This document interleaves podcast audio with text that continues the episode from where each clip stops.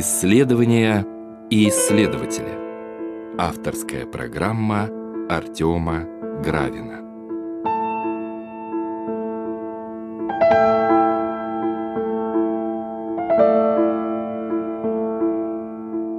Здравствуйте, уважаемые радиослушатели. В эфире программа «Исследования и исследователи». И в студии я ее ведущий Артем Гравин. И у нас в гостях Антон Владимирович Тихомиров. Здравствуйте. Здравствуйте. И сегодня мы, наверное, продолжим некоторый разговор о Кальвине и посмотрим, как, собственно, реформация в ее уже таком установившемся виде проследовала историческими этапами дальше по истории Европы. Да, мы в прошлый раз, насколько я помню, говорили о том, как Кальвин утверждает свою власть в Женеве, но чтобы понять, что он делает с этим городом и почему он поступает именно так, поступает так, что многие выбирают его образ, вот мы видели это на примере Стефана Цвейга, выбирают его образ как образ вот такого прототипа диктатора всех времен и народов. Чтобы понять его действия, нам нужно углубиться в его богословие. И вот здесь мы сталкиваемся с очень интересным явлением. Мы видели уже, что Лютер в своем богословии исходил из желания обрести некое уверение в своем личном спасении. И все его богословие, все его поиски — это попытки обрести такое уверение, обрести милостивого Бога, обрести представление о том, что он действительно спасен. А в то же самое время Цвингли искал попытку сделать церковь более духовной, убрать из нее все внешнее, наносное, грубо материальное и сосредоточиться именно на духовных отношениях с Богом. А Кальвин во многом с Цвингли оказывается согласен. Если для Лютера это был поиск уверения в личном спасении, для Цвингли поиск духовности, то для Кальвина главным является стремление максимально прославить Бога. Кальвину принадлежит знаменитое изречение «Человек рождается не для себя самого, а для Бога» он фактически говорит о том, что поиски собственного спасения – это бесплодное занятие. Они не важны, они не нужны. Важно установить правильное отношение с Богом, они заключаются в прославлении Бога, возвеличивании Бога, непрестанном всеми способами. И понятно, что в определенных сферах, в определенном отношении такого рода поиски приводят к тем же самым результатам, что и у Лютера. Лютер говорит о том, что Бог спасает меня, а не я сам, потому что тем самым я обретаю уверенность в своем спасении. Если не я себя спасаю, то значит я э, избавлен от опасности своего несовершенства и могу целиком и полностью уповать на милость Бога, которая превосходит все, что я знаю. Кальвин приходит к такому же выводу. Человек не спасает себя сам, его спасает Бог, но этот вывод для Кальвина становится результатом других размышлений. А именно, если я прославляю Бога, то, соответственно, все я вручаю в Его руки, в том числе и свое спасение. То, что именно Бог спасает человека, сближает Лютера и Кальвина, но все-таки его учение – это учение совсем другое, чем у Лютера. Именно потому, что его исходный мотив другой.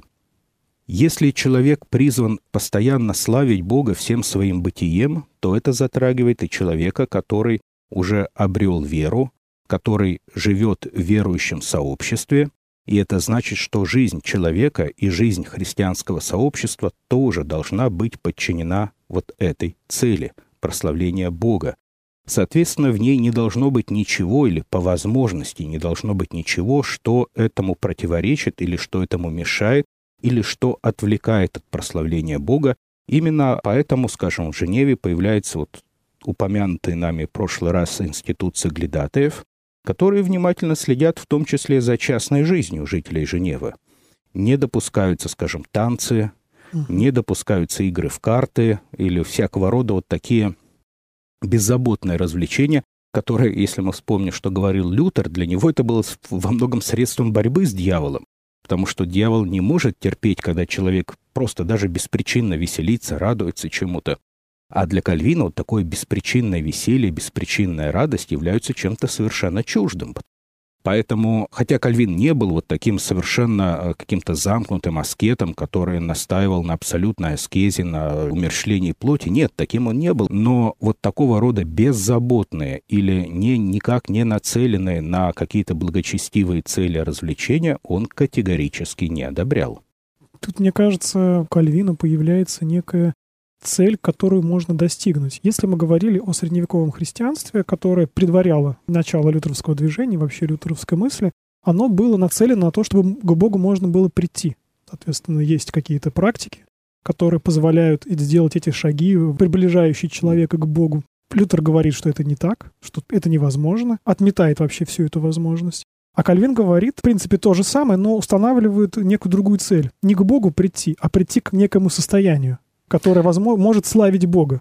То есть получается, что здесь появляется некая дополнительная такая, можно сказать, э, посредническая цель, можно, да, или, или место, или особое состояние, к которому человек может все равно приходить. То есть так или иначе здесь есть такой, может быть, э, прототип какой-то все равно аскетической практики. Может быть, в менее ярком виде, в менее конкретном виде, но так или иначе она здесь как будто бы присутствует. Она не обязательно аскетическая, важно ключевое слово здесь практика. А, практика. То есть учение Кальвина, представление Кальвина о том, как должна выглядеть жизнь христианина, очень практично. В отличие угу. от Лютера, который не так много, конечно, тоже размышляет об этом, но придает этому гораздо меньше значения.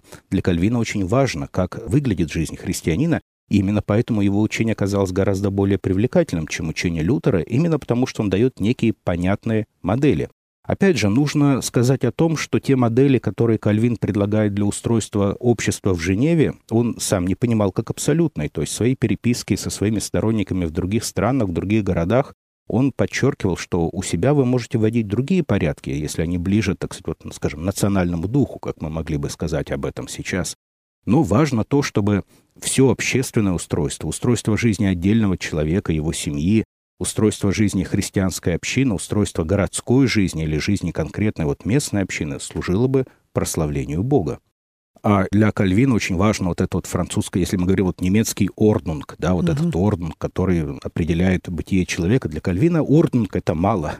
Он все-таки француз, для него важен бель-ордер, прекрасный порядок. Угу. И вот то, что он делает в Женеве, он пытается создать прекрасный город, который всем своим бытием славит Бога. И вот мы уже говорили в прошлый раз, это включает в себе элементарное благоустройство городских улиц. То есть речь идет не только о том, чтобы люди, так сказать, вели себя более или менее строго в повседневной жизни, но речь идет о том, что город нужно как минимум благоустроить. Только Какой так он будет славить Бога. Возделывание сада райского, да? Да. То, к чему призван был Адам, можно сказать, наверное, так он трактовал. Совершенно да? верно, да. Угу. То есть все должно быть красиво, все должно быть устроено. Именно так, потому что Бог есть Бог порядка, а не Бог беспорядка. Поэтому для Кальвина очень важен этот порядок. Именно поэтому он, так сказать, и подчеркивает важность и возможность вмешиваться в дела, в том числе политической общины, для того, чтобы устроить ее жизнь соответствующим образом.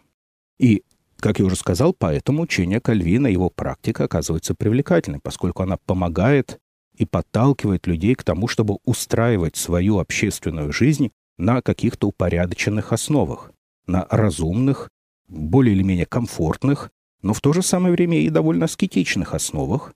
А вот отсюда появляется потом Макс Вебер с его духом капитализма. Вебер никогда не писал о лютеранах в этой работе, да, потому что он как раз писал угу. о последователях Кальвина, причем даже скорее дальних последователях Кальвина, но суть в этом, то есть человек должен стремиться к порядку, к благополучию, но не ради порядка и благополучия, а потому что, умножая благополучие, он умножает порядок, красоту и тем самым прославляет Бога в этом сотворенном им мире. И, соответственно, вот отсюда возникают и те совсем мрачные страницы в истории Женевы, о которых тоже нельзя не упомянуть. Это прежде всего казнь Мигуэля Сервета, из-за которой, в общем-то, во многом на фигуру Кальвина и падает вот эта тень, не столько из-за каких-то вот тех порядков, которые он вводит в Женеве, потому что времена были отличные от нас, и там происходили много разных вещей. Но вот казнь Мигуэля Сервета, конечно, оказалась вот такой очень темной страницей в истории деятельности Кальвина. Опять же, надо сказать, что Сервет не был первым, кого казнили протестанты. Мы уже на предыдущих встречах упоминали о том, что довольно массовые казни производились в Цюрихе от имени Цвингли и от имени городского совета. Э, это не было, опять же, совершенно новым явлением. Проблема была в том, что как раз вот этого мало кто ожидал.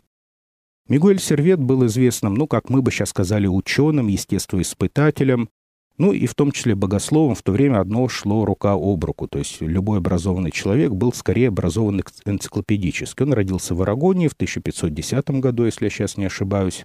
Он был известен своими научными работами, Однако при этом он занимался и богословскими изысканиями, изучал священное писание, изучал классические богословские труды, и, разумеется, как и все остальные, изучал философию, астрологию, магию. То есть это, это все шло в то время э, как бы одним пакетом. Но в рамках своих именно богословских изысканий он приходит к антитринитарным убеждениям. Вообще вот как раз в эпоху реформации возникает довольно большое движение антитринитариев, унитарная церковь, которая до сих пор существует такие общины, особенно, например, в Румынии есть в Украине такого рода общины. Насколько мне известно, Исаак Ньютон как раз-таки принадлежал к такого рода антитринитарным движениям. Но вот как раз в эпоху реформации, в это раннее время, все это является довольно большим и довольно скандальным новшеством, тем более для реформаторов, которые скажем так, что касается традиционных христианских догм, придерживаются вполне себе консервативных взглядов. И вот когда в 1931 году Сервет публикует свой труд, в котором он как раз э, высказывает критическое отношение к учению о Троице, этот труд попадает в руки Кальвина, и Кальвин высказывается о нем крайне неодобрительно. Более того, Кальвин даже пишет донос в Инквизицию, в католическую, в римскую инквизицию на Сервета. То есть это надо себе представить. Да. А Сервет по этому доносу в 1953 году оказывается схвачен, арестован во Франции, но ему удается бежать. И он бежит от инквизиции, он бежит в Неаполь, чтобы стать там врачом для живущих там испанцев, а Неаполь в то время был фактически, в общем, испанской территорией. Но зачем-то по дороге он останавливается в Женеве. И там о, его узнают. Скорее всего, он остановился там буквально на одну ночь, как в свое время Кальвин. Ну, правда, есть гипотеза, что он там прожил практически месяц. В любом случае он оказывается арестован по распоряжению Кальвина и брошен в тюрьму. Причем Сервету очень многие сочувствуют, вплоть до начальника тюрьмы. На сторону Сервета, поскольку он пользовался очень хорошей репутацией, склоняется Малый Совет, то есть высший управляющий орган в Женеве, Плюс э, в это время как раз в Женеве, вот в 50-х годах, у Кальвина происходят особенно яростные стычки с так называемыми вот либертинцами, о которых мы уже говорили, с да. людьми, которые отстаивали как бы вот идеалы свободы во всем, не только в богословии, но и в личной жизни, и в общественной жизни. Им, опять же, приписывают много какого-то разврата. Насколько это правда, мы не знаем, что эти либертины на самом деле говорили, но в любом случае это были сторонники свободы, которые постоянно находились в конфликте с Кальвином, и в 50-х годах они снова, в общем-то, становятся довольно активны. И понятно, что их симпатии тоже на стороне Сервета. Тем не менее, а, Кальвин постоянно посещает Сервета, они ведет его допросы, или, можно сказать, он диспутирует с ним. И все это приводит к тому, что Сервет осуждается на казнь через сожжение. Опять же, говорят, что главным инициатором этой казни и способа этой казни был все-таки Форель, вот тот самый старый соратник Кальвина. Сам Кальвин якобы просил, по крайней мере, о смягчении казни. Точно мы об этом не знаем, но, по крайней мере, вот такого рода утверждения есть. И в 1953 году Сервет оказывается сожжен.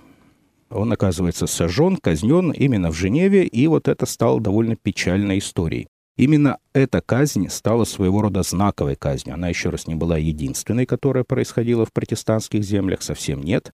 Но она стала своего рода вот таким символом того, что и в протестантизме мы можем встречать э, нетерпимость, жесткость и фанатизм в определенном смысле. Ну и во многом вот эта казнь стала своего рода торжеством Кальвина над либертинами и как бы окончательным его торжеством в Женеве. То есть к окончательному торжеству он приходит только вот где-то в середине 50-х годов. И фактически следует все больше и больше запретов на какие-то проявления общественной жизни. То есть запрещаются сложные прически, модная одежда, танцы, катание на коньках. При этом Кальвин умудряется проповедовать, что христианин должен быть радостным и даже веселым. Но не беззаботно веселым, не абстрактно веселым, не по каким-то мирским пустякам, а вот радость, веселье перед Богом. Это интересно, как это сочетается с идеей его эстетического прославление Бога. Вот он говорит о прекрасном, да, что нужно прекрасно славить Бога. Но в то же время все, что кажется эстетическим в данном случае, там, мы говорим о прическах, о танцах, это оказывается запрещено. Да, но оно не славит Бога. А. Вот, вот если эстетика стоит на службе прославления Бога, тогда, в принципе, у Кальвина не было бы с этим вопросов. Но при этом важно понимать, что эстетическое не должно отвлекать на себя внимание. То есть это же, например, выражается в его отношении к музыке. Об этом, по-моему, тоже коротко упоминали. Для Кальвина очень важно, что музыка в церкви может быть, но она должна быть простая, одноголосное, это должно быть только переложение псалмов. Вот здесь mm-hmm. он является, скажем так, последователем Августина, который говорил о том, что музыка это замечательно в церкви, но она не должна отвлекать внимание от слова. Она должна помогать слову, но не отвлекать внимание от него. И Кальвин стоит примерно на этой же точке зрения. То есть эстетика это хорошо, но она должна играть служебную роль. Важна вот здесь ее именно служба э, слову. И все-таки мне кажется, что граница между Лютером и Кальвином пролегает в резком снижении градуса экзистенциального напряжения, потому что когда есть возможность навести какой-то порядок, что-то сделать, опереться на какие-то установленные правила, которые понятны, удобны и в какой-то степени комфортны, если их принимать и не сопротивляться им, так с Богом общаться легче. Да, так кажется. Это, это, это, скорее всего так. Вот, кстати, вот можно сказать, что Кальвин, вот, ну, по крайней мере, по некоторым отзывам, очень не любил детей. Именно по той причине, что в детях мы встречаем вот беспорядок, да. Да, некое, угу. он даже называл детей, по крайней мере, есть такие свидетельства, «лепетит ардюр», то есть маленькие куски грязи. Угу. То есть, да, вот там, где беспорядок, там, где хаос, там, где вот что-то такое, что невозможно проконтролировать, что не является разумным, там для Кальвина все становится очень напряженным, неудобным. Опять же, 50-е годы, когда усиливается опасность со стороны Савои, прежде всего со стороны Франции, поскольку Женева находится на границе э, французской территории, военного вмешательства в дела mm-hmm. Женевы, но здесь Кальвин, опять же, готовит город к обороне, вместе со всеми гражданами, например, копает окопы и строит оборонительное сооружение. То есть он не отказывается в том числе от элементарной физической работы, если это того требуется. В 1959 году, за пять лет до кончины Кальвина, наконец, жители Женевы вспоминают, что у него так и нет до сих пор женевского гражданства.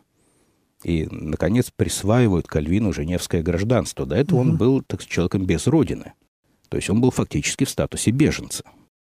А что дает ему это гражданство в данном Ну, по крайней мере, он понимает, что вот он живет на какой-то своей земле. До этого он просто на птичьих правах, по большому счету. Это как-то повлияло на становление его мировоззрения? Э, вне всякого сомнения. Богословие Кальвина, вот как замечает один из известных историков реформации, Хайко Оберман, голландско-американский историк, реформации он говорил о том, что учение Кальвина, богословие Кальвина, исповедание Кальвина и его последователи — это богословие исповедания беженцев. Это людей, которые лишены родины, которые ищут только одну опору, у которых нет никакой опоры здесь на земле, которые могут искать только одну опору в Боге. Потому что на земле у них ничего нет. Они всего лишены, они постоянно в скитании, они постоянно в бегах, у них нет своего приюта, у них нет где преклонить голову, как говорил Христос. И вот это совсем другой тип реформации. Если у Лютера была своя земля, свое место, своя кафедра, он был вполне себе подданным конкретного князя, он был на своем неком месте. А Кальвин не был на своем месте. Фактически вся жизнь или большая часть жизни проходит в бегах. И для многих его последователей все обстоит точно так же. Поэтому вот поиск опоры на небе возникает потому, что ее нет на земле. То есть это философия богословия бесприютности. Но важно то, и вот здесь мы подходим к очень важному моменту, из-за которого впоследствии возникало много споров, недопониманий, конфликтов, и который, в общем-то, проложил довольно глубокий ров, в том числе между лютеранами и последователями Кальвина, это учение Кальвина о так называемом двойном предопределении. Его учение очень логично. Он исходит из того, что если наше спасение целиком и полностью зависит от Бога, Бог является полным автором нашего спасения, то, соответственно, Бог и предопределяет кого-то к погибели. То есть Бог предопределяет человека к погибели или к спасению еще до создания мира. Каждый из людей предопределен либо к одному, либо к другому. И вот здесь очень важный момент. Причем человек предопределяется к погибели или к спасению без каких-либо причин. То есть причин нет никаких. То есть нельзя сказать, что Бог предвидит, что этот человек будет плохим или, или неверующим, и поэтому отправляет его на погибель. А тот человек будет хорошим, и поэтому он получит Царство Небесное. Нет. Если бы определение Бога основывалось на каких-то причинах, оно не было бы свободным и Бог не был бы свободен. А именно это является с точки зрения Кальвина величайшим богохульством, говорить о том, что Бог не свободен. Для него Бог — это абсолютный суверен, абсолютный господин. Именно поэтому, предопределяя кого-то к погибели, кого-то к спасению без каких-либо причин, без каких-либо условий, Бог и проявляет себя как Бог. Бог и проявляет себя как абсолютный господин. В этом, собственно, его величие. Поэтому и рай, и ад равно славят Бога. И то, и другое — проявление Божьей славы и его величия. Если бы чего-то не было, то, соответственно, мы бы и не могли говорить о абсолютной суверенности Бога. А почему это предопределение называется двойным? Может быть, поясните для наших Именно потому, что предопределяется и к погибели, и к спасению. Как раз-таки два, да. два, два предопределения. Да. И еще раз, говорить. это никак не зависит ни от человека, ни от каких внешних причин, ни от чего. То есть Бог абсолютно свободен в своем решении. То есть это произвол, да, то есть говоря таким вот, используя несколько негативное слово, угу. это абсолютный произвол. Но именно поэтому Бог может себе позволить абсолютный произвол. Не вызывало ли такое суждение сопротивление со стороны верующих с той позиции, что это несправедливо? Да, конечно. Но в том-то и дело, что если бы Бог руководствовался категориями справедливости, он не был бы свободен. То есть был бы некий закон, который да, определяет который Бога. был бы над Богом. Над Богом. И Бог не был бы абсолютом. Бог не был бы абсолютным господином всего. А для Кальвина важно, что Бог абсолютный господин всего. Потому что если Бог не абсолютный господин всего, то как мы можем на него положиться? Если есть что-то, что выше Бога, то тогда он уже не Бог. Тогда мы должны уповать на вот это что-то более высокое, а не на самого Бога. В этом Кальвин вполне логичен, и именно поэтому его учение при всех конфликтах, которые оно вызывало, при всех негативных отзывах, которые оно могло вызывать, оно в то же самое время и по мысли Кальвина давало человеку величайшее утешение, что выше Бога ничего нет. А понять человек может или вообще определить, предопределен он к спасению или нет? С точки зрения Кальвина это, бес, это бессмысленные попытки, это совершенно не важно. И не важно, буду ли я спасен или буду ли я не спасен, и то и другое прославит Бога. Угу. Другое дело, что мой долг славить Бога, даже если я считаю, что я могу оказаться проклят. Однако, есть... конечно, можно предположить, что если я своей жизнью славлю Бога, если я, так сказать, поставляю Его своим господином, то ну, можно предположить, что, скорее всего, я спасен, конечно. Но это не какое-то твердое утверждение. Да, тогда получается, что прославление Бога оказывается чем-то более важным, чем спасение непосредственно. Конечно. Но для Лютера было не так. Для Лютера это абсолютно не так. Для Кальвина это так. То есть наша задача быть, так сказать, тварью Божьей, славить Его, и тем самым, так сказать, осуществлять наши отношения с Ним, быть в правильной позиции по отношению к Богу. Для Лютера не так. Для Лютера важно абсолютное борение.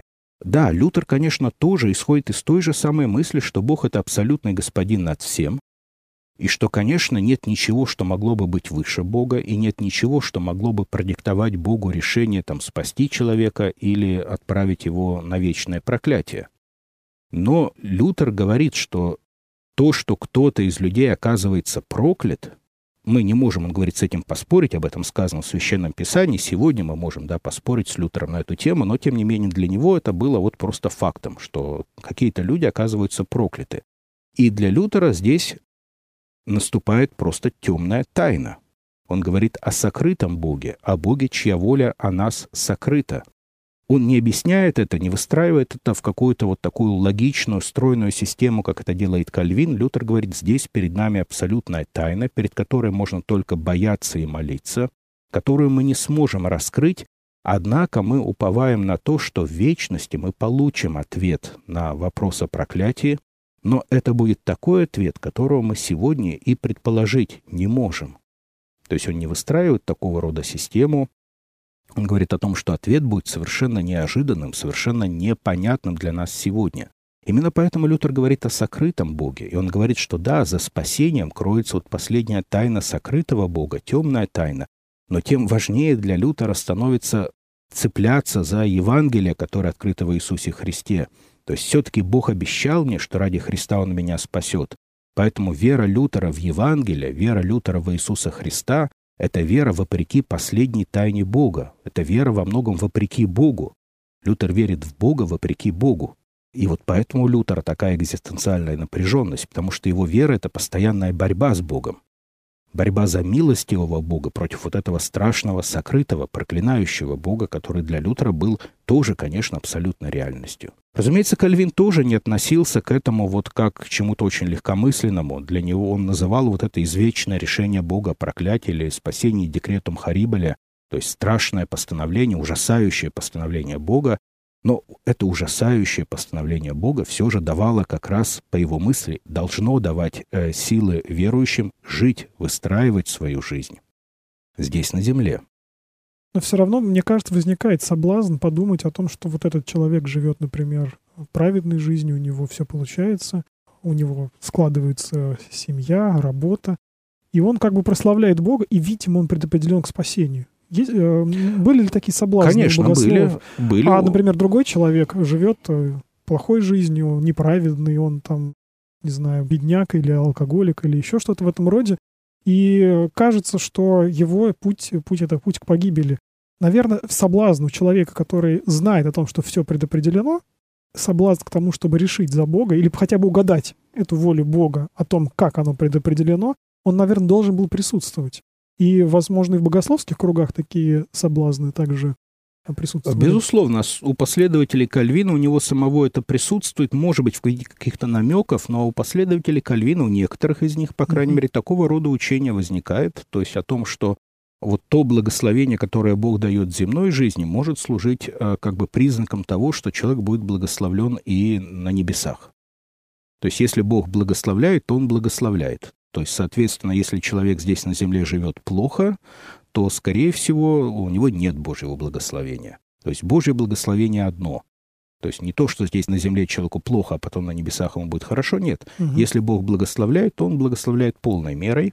И подобного рода учения у последователей Кальвина появляется. Отсюда, например, опять же, положительное отношение к богатству, положительное отношение к, опять же, не к роскоши, а именно к богатству которое было характерно тоже для его последователей, и во многом здесь Макс Вебер оказывается прав, поспособствовало развитию капитализма в Европе, хотя, конечно, он несколько преувеличивает роль Кальвина и роль, так сказать, реформатской церкви в этом деле, поскольку, конечно, капитализм появляется все-таки значительно раньше. И первые банки, и вообще внимание к деньгам, как мы уже говорили, это явление уже довольно раннего времени, задолго до Кальвина. Но вот сама идея того, что Божье благословение, оно едино, оно для Кальвина, конечно, в некотором роде присутствует, а для его последователей становится одним из, одной из важных идей. Это скорее, если говорить языком химии, это какой-то некий катализатор. Катализатор тех идей, которые были когда-то уже определены в европейской культуре, в позднем Средневековье. И, собственно, такая посылка, которая позволяет так относиться к богатству, к достижениям, к прославлению мирскими средствами Бога, она как раз-таки катализирует процессы умножения капитала, если мы можем так это назвать, выражаясь, выражаясь опять же словами да, выбора. Да, но опять же, капитал не для того, чтобы как-то происходило да, да, да, в того, начале чтобы... 16 века накапливать роскошь и жить в роскоши, а для того, чтобы вот созидать некий мир вокруг себя. Да, для того, чтобы этот капитал дальше действовал и дальше прославлял Бога, да. и дальше обрабатывал этот сад райский. Да, да, совершенно верно. Угу. Вот, ну, осталось сказать, что Кальвин умирает в 1564 году, 27 мая, что очень характерно, он завещает, чтобы его похоронили в безымянной могиле. И до сих пор никто не знает, где Кальвин где похоронен. Да? Есть на Женевском кладбище могила, которая как бы считается могилой Кальвина, но это, скорее всего, уже позднее изобретение.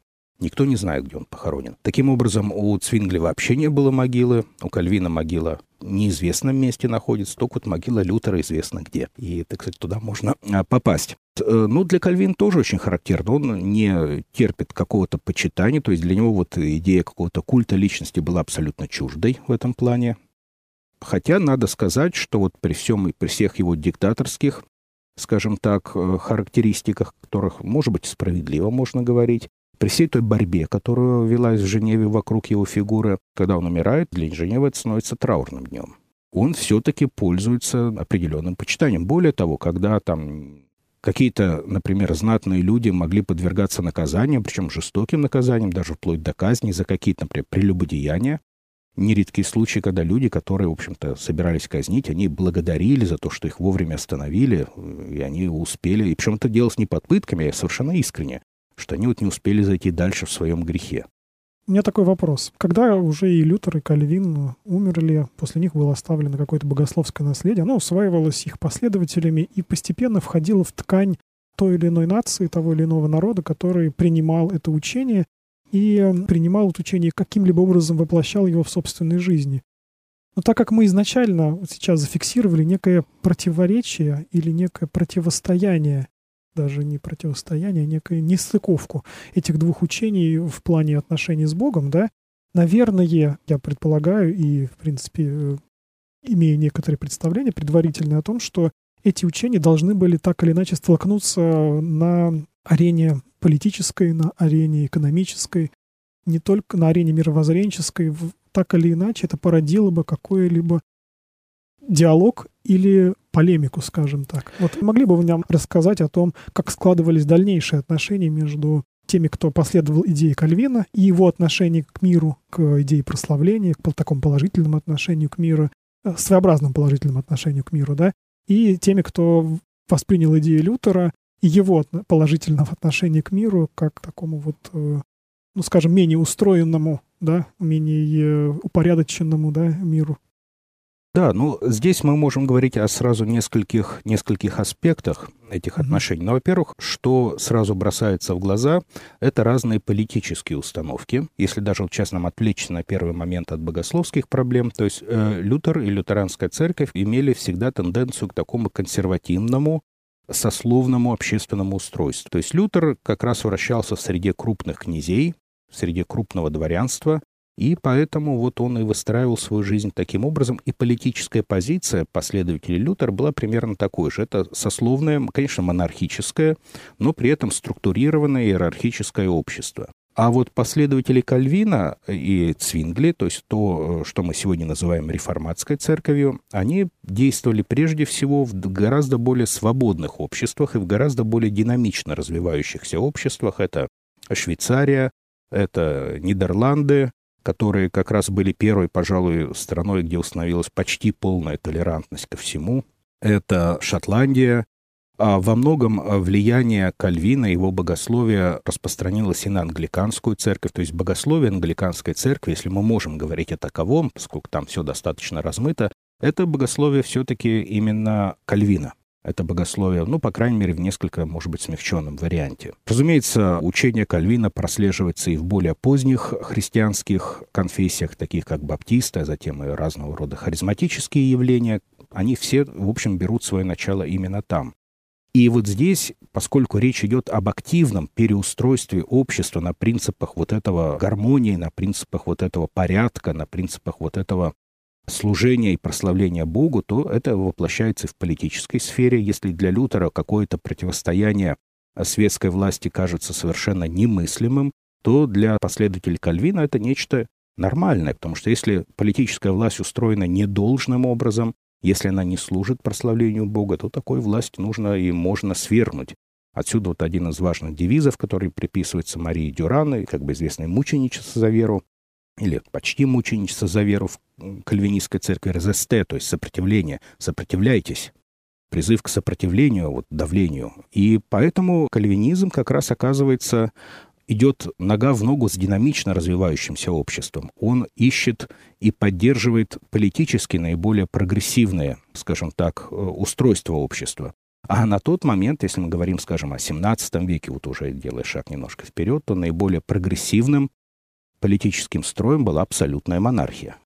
Итак, оказывается, что кальвинизм, ну, помимо каких-то демократических институтов вроде Швейцарии, оказывается, в общем, очень на стороне абсолютизма. Впоследствии, наверное, кальвинисты очень хорошо вписались в картину либеральной идеологии, да, потому что все-таки они действительно были расположены каким-то таким политическим реформам, к политическим изменениям. Вне всякого сомнения, да. да. При этом лютеран бы я, наверное, обозначил как более консервативных с точки зрения да, политической да.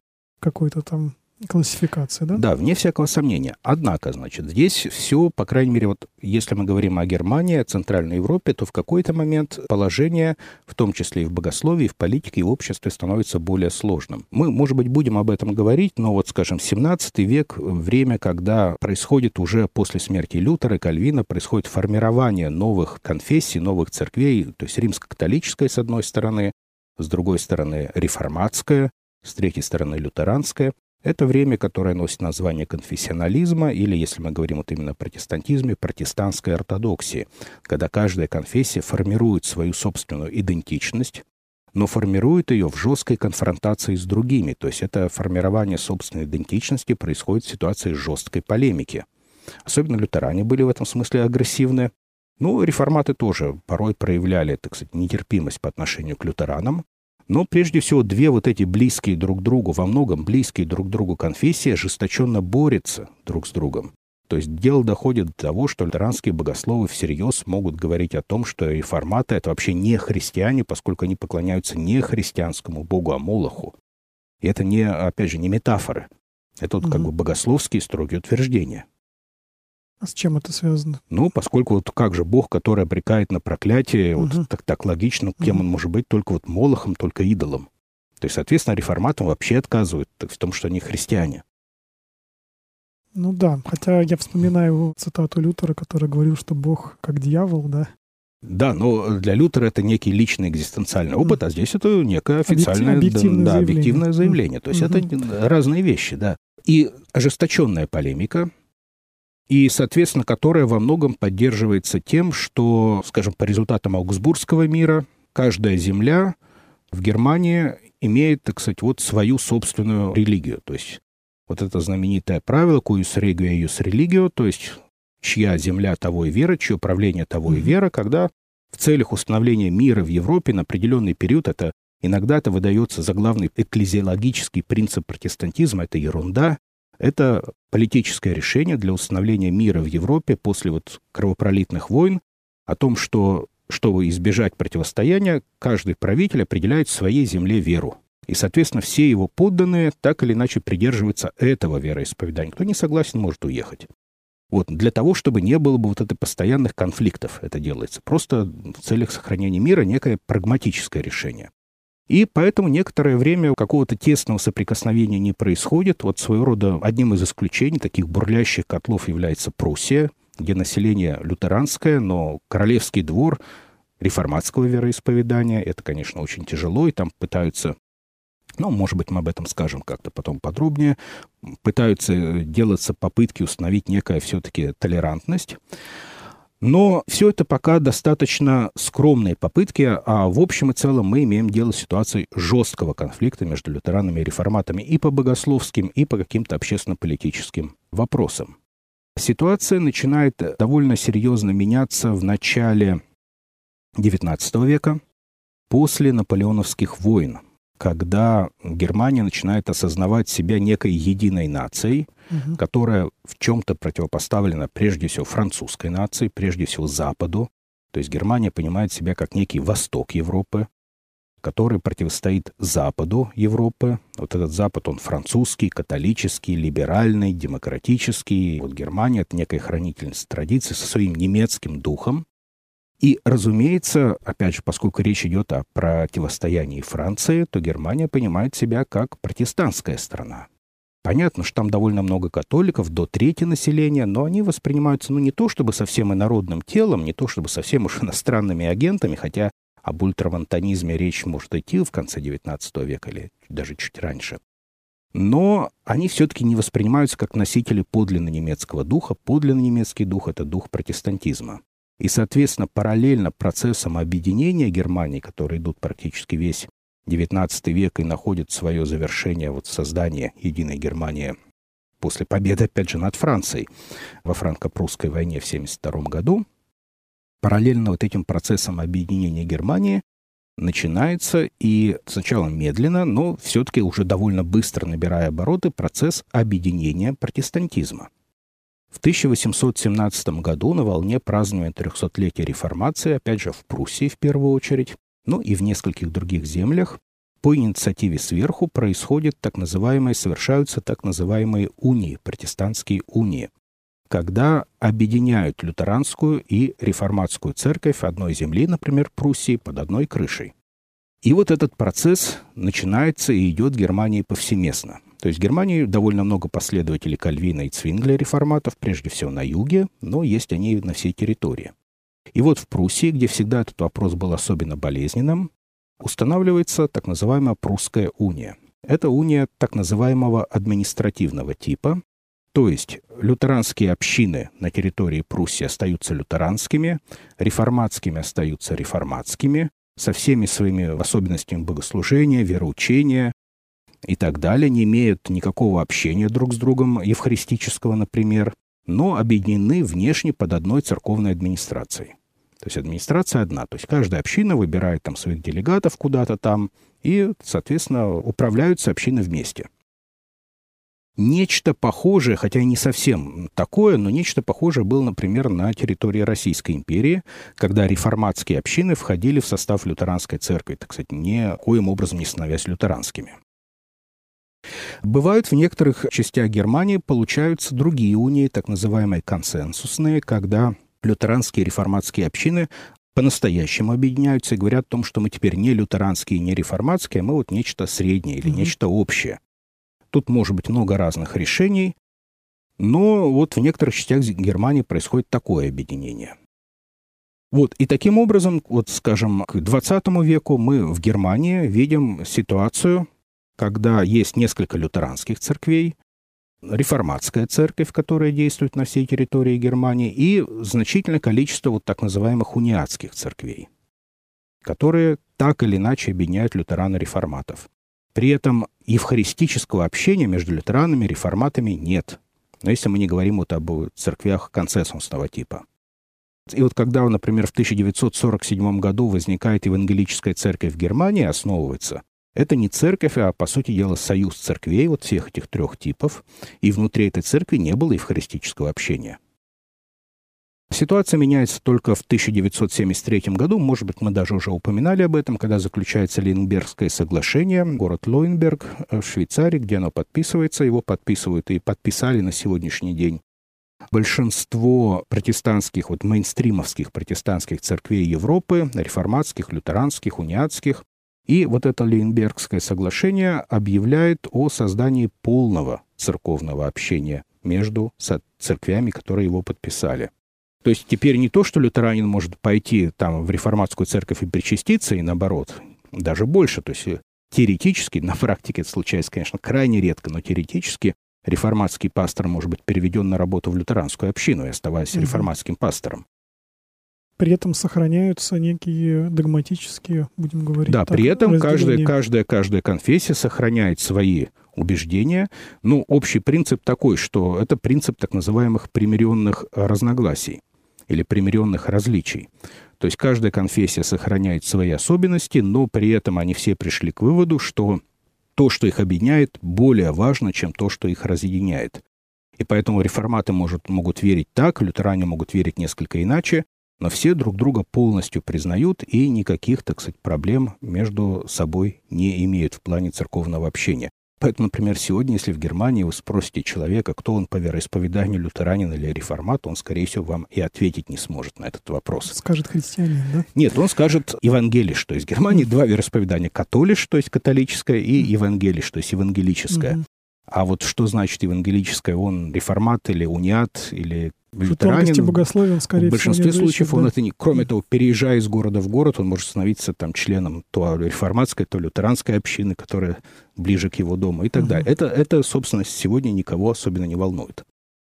Но мы сейчас говорим об объединительных процессах. А были ли процессы, которые разъединяли представителей реформатской церкви и лютеранской церкви, которые приводили к каким-то более ожесточенным, может быть, полемическим процессом. Разумеется, разумеется, полемические процессы были и между лютеранами и реформатами, как я об этом уже коротко говорил, и внутри конфессии были такого же рода различия, особенно вот на них богат тот же самый XIX век, потому что, например, значительная часть лютеран не признала вот создание таких уний. Они выступили против, а они, исходя из традиционных лютеранских убеждений, говорили о том, что с реформатами мы не можем никакого церковного общения иметь. И такое движение было довольно сильным, и многие его представители уехали в Америку, и там, скажем, в Америке есть довольно консервативные лютеранские церкви, которые полностью отрицают какое-либо общение с реформатами или даже с другими лютеранами, которые к ним не принадлежат. Точно так же и в среде реформатской церкви происходили расколы по подобным принципам, то есть кто более консервативен, кто менее консервативен. В той же самой Голландии есть несколько реформатских церквей, которые являются общепризнанными, но одни более консервативны, другие менее. Вот 19 век, 20 век был очень важным периодом, когда происходило вот такого рода деление. Именно по богословским принципам, не по каким-то вероисповедным принципам, а по богословским.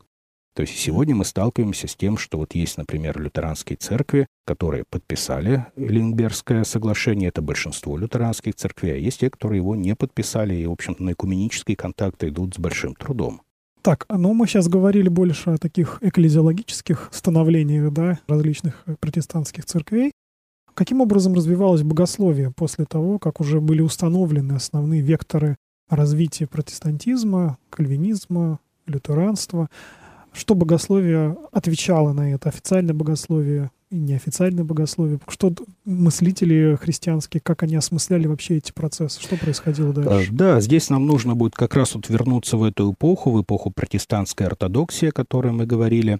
Она не случайно носит название ортодоксии, то есть само это слово говорит о том, что в это время вырабатывается некое правильное вероучение. По крайней мере, конфессии пытаются его выработать. Но выработка собственной идентичности и собственного вероучения, мы вот говорили, что Лютер не оставил после себя каких-то систематических трудов, у Кальвина они были, но все равно это недостаточно для того, чтобы вот построить развитую догматику новой церкви, скажем так, или церкви, ищущей свою новую идентичность. Вот, формирование этого учения происходит, это неизбежный процесс, это, в принципе, правильный процесс, то есть через это нужно пройти, но э, проблема заключается в том, что этому процессу, тому, чтобы он протекал бы правильно, безболезненно, мешают несколько обстоятельств. Одно из них мы уже упомянули, это ситуация обостренной полемики. То есть церковь формирует свою идентичность в противостоянии с другими церквями не в попытке найти нечто общее, не в попытке вот как-то услышать другого, да, попытаться угу. обогатить свой собственный взгляд, а именно э, отталкивая другого. И, разумеется, вот эта вот острая полемичность накладывает свой отпечаток на вот первые, так скажем так, догматические труды протестантов. А вторая проблема заключается в том, что для того, чтобы полемизировать уже с римской церковью, с римско-католической церковью, протестантские богословы, лютеранские в том числе, используют э, терминологический аппарат римско-католической церкви, а именно схоластику. То есть они начинают тоже писать свои догматики в этом схоластическом духе. То есть это, конечно, уже не средневековая схоластика, например, там Фомы Аквинского, но это нечто по своему духу очень похожее то есть толстые сочинения, в которых все раскладывается по полочкам, разбираются разные виды благодати, 10 видов Божьего проведения, 12 видов Божьего управления и так далее, и так далее, и так далее. Все подробно описывается, выводятся тонкие различия, обсуждаются какие-то, в общем, второстепенные вопросы, то есть это все противоречит категорически духу Лютера или даже духу того же Кальвина, невзирая на то, что он к этому был гораздо более близок. И именно так вот закладываются основы вероучения и реформатского, и лютеранского вероучения. И до сегодня есть многие лютеране, лютеранские богословы, вот прежде всего из таких консервативных курков, которые считают, что вот это и было подлинное богословие. Все, что было после, это уже не богословие, потому что там мало терминов, мало латинских цитат и так далее. Нет, это вот богословие той конкретной эпохи, Сегодня на русский язык некоторые труды богослов той эпохи переведены, на, то есть их можно прочитать. Но, тем не менее, вот эту эпоху нельзя в то же самое время и умолять, поскольку вот богословие, богословский аппарат, богословский язык, какие-то структуры, скелеты догматики закладываются именно в ту эпоху. И поэтому, конечно, без ее осмысления мы не можем двигаться дальше. Другое дело, что нельзя придавать ей слишком большое значение. Точно так же, как в средние века, когда существовала схоластика, параллельно и существовала и мистика, то есть, наоборот, стремление осмыслить отношения Бога скорее в более экзистенциальном, эмоциональном, даже чувственном ключе, как мы говорили. И точно так же в эпоху ортодоксии существует и своего рода такая, своего рода мистика, которая, опять же, опирается все на те же классические источники, вроде святого Бернарда Клервосского или мейстера Экхарта и Агана Таулера, и очень часто многие богословы, которые пишут, с одной стороны, вот такие ортодоксальные сочинения, одновременно пишут и вполне себе мистические э, трактаты, которые написаны совсем другим языком, они гораздо более живые, гораздо более приближены к реальным потребностям, переживаниям человека. И вот, скажем, один из самых известных авторов такой эпохи, который писал в таком благочестиво полумистическом ключе, это Яган Арнт. Его четыре книги об истинном христианстве были и э, остаются популярными среди многих христиан и сегодня. Их, я знаю, очень активно читали как раз и в православных кругах, и до сих пор читают. Вот такая была своеобразная, очень своеобразная эпоха, которая, с одной стороны, породила вот такое э, сложное, наверное, важное по-своему, но, называя вещи своими именами, мертвое богословие, очень далекое от жизни. С другой стороны, вот эта вот мистическая, благочестивая литература, несколько избыточная, на мой взгляд, но находящая свои, э, действительно, свои просто свою кульминацию, например, в поэзии Пауля Герхарда и некоторых других лютеранских поэтов, и не только лютеранских поэтов той эпохи, она э, задает тоже определенный темп, она задает тоже определенные тенденции, которые затем находят свое проявление в движении пиетизма которое тоже было очень непростым и которое во многом было реакцией на ортодоксию, но именно вот на эту схоластическую ортодоксию. Однако я думаю, что о движении пиетизма нам имеет смысл поговорить уже в следующий раз, поскольку это довольно длинный и обстоятельный разговор. Спасибо вам большое. Сегодняшнюю передачу мы будем заканчивать. Это была программа «Исследования и исследователи». У нас в гостях был Антон Владимирович Тихомиров. Всем всего доброго. До свидания.